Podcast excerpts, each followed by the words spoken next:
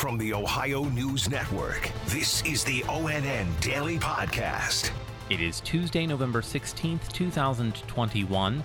From the Ohio News Network, I'm Daniel Barnett. President Joe Biden last night signed into law a bipartisan $1 trillion infrastructure bill that he believes will help modernize the nation's aging infrastructure. More from Yolanda Harris. Ohio Republican Senator Rob Portman helped craft this bill, which provides the funding necessary to repair the nation's aging ports, roadways, and public transit, while also investing in clean drinking water and expanded broadband access. I truly believe that 50 years from now, historians are going to look back at this moment and say, that's the moment America began to win the competition of the 21st century. This should be the beginning of a renewed effort to work together on big issues facing our country. I'm Yolanda Harris. During the signing of that bill yesterday, President Biden poked some fun at Ohio's Republican U.S. Senator. Dave James reports. Senator Rob Portman spoke briefly during the event at the White House since he was involved in negotiations leading to the deal. A few minutes later, the president said, Senator Rob Portman is a really hell of a good guy. I, am not hurting you, Rob, because I know you're not running again. That's the only reason I say it but you are a hell of a good guy. Portman has a little over a year left in office after announcing in January that he would not seek a third term. Dave James, ONN News.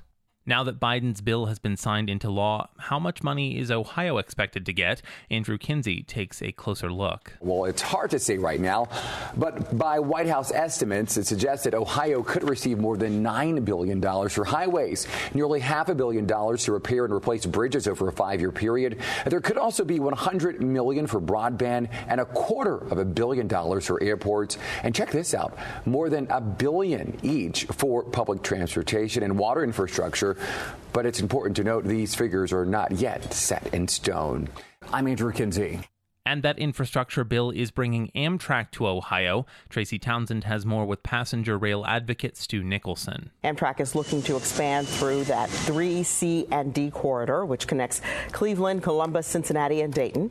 Columbus hasn't seen passenger rail since 1979. When it comes to passenger rail, this is transformational. You know, the, there's never been this kind of an investment in passenger rail probably since the New Deal era. Amtrak representatives say their plan will add $150 billion to local communities by 2035.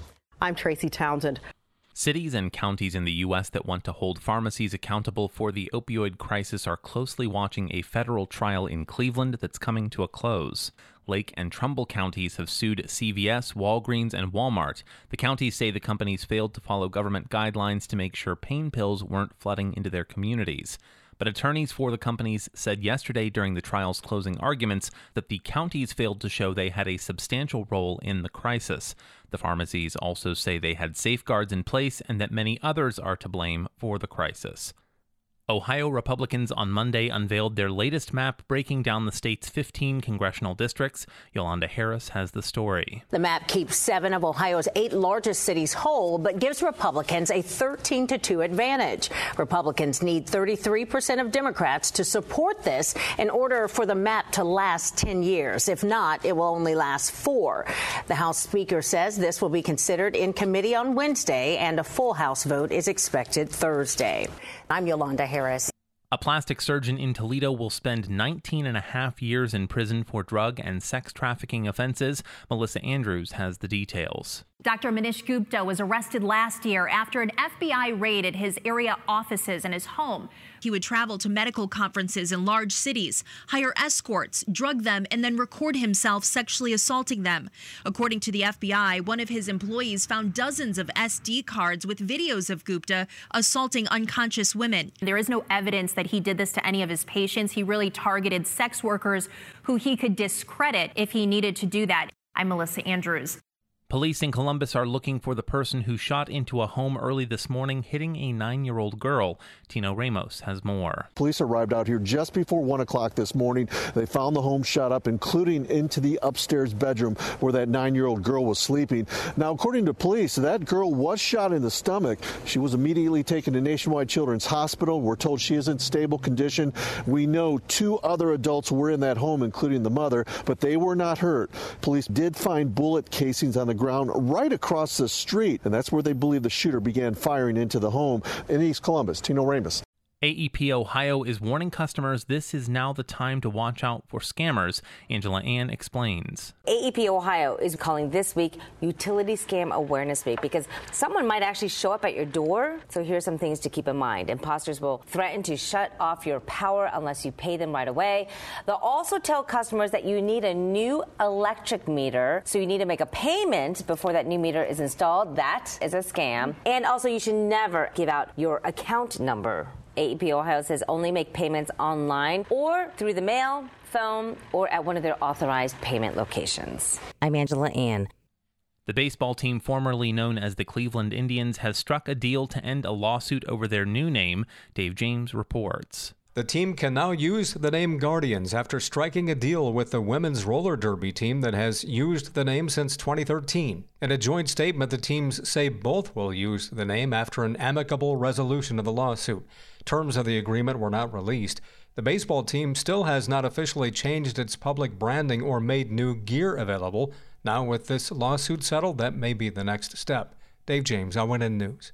Several incidents of mix ups involving COVID 19 vaccines for children have happened in recent days. Karina Nova says the latest happened in San Francisco. A California health system says 14 kids got the wrong dose of the Pfizer vaccine the Sutter Health Department contacted the parents as soon as they learned about the mistake, and they immediately reviewed their process for administering the vaccine.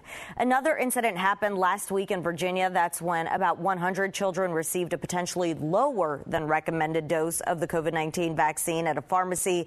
There were no adverse effects for kids in either of those two incidents. I'm Karina Nova. And you'll most likely be able to find what you need for your Thanksgiving feast, but the prices are likely to have increased noticeably. Tracy Townsend has more. That means all the things you love cranberry sauce, sweet potatoes, pumpkin pie those things have gone up 5.4% over the last year. Farmers say your dinner is going to be pricier because they're spending more to get all of that stuff to your table. Everything that we're buying nowadays is costing more feed, fuel, labor. All of those things have increased in price from 2020 to 2021 one. Chris Boris, the farmer you just heard, he says odds are this is permanent. Once businesses raise them, they are not likely to ever get those prices lower. I'm Tracy Townsend. Special thanks to affiliate stations WBNS TV in Columbus, WKYC TV in Cleveland, and WTOL TV in Toledo for their contributions to today's newscast. I'm Daniel Barnett on the Ohio News Network. This has been the ONN Daily Podcast, a production of Radio Ohio Incorporated on the Ohio News Network.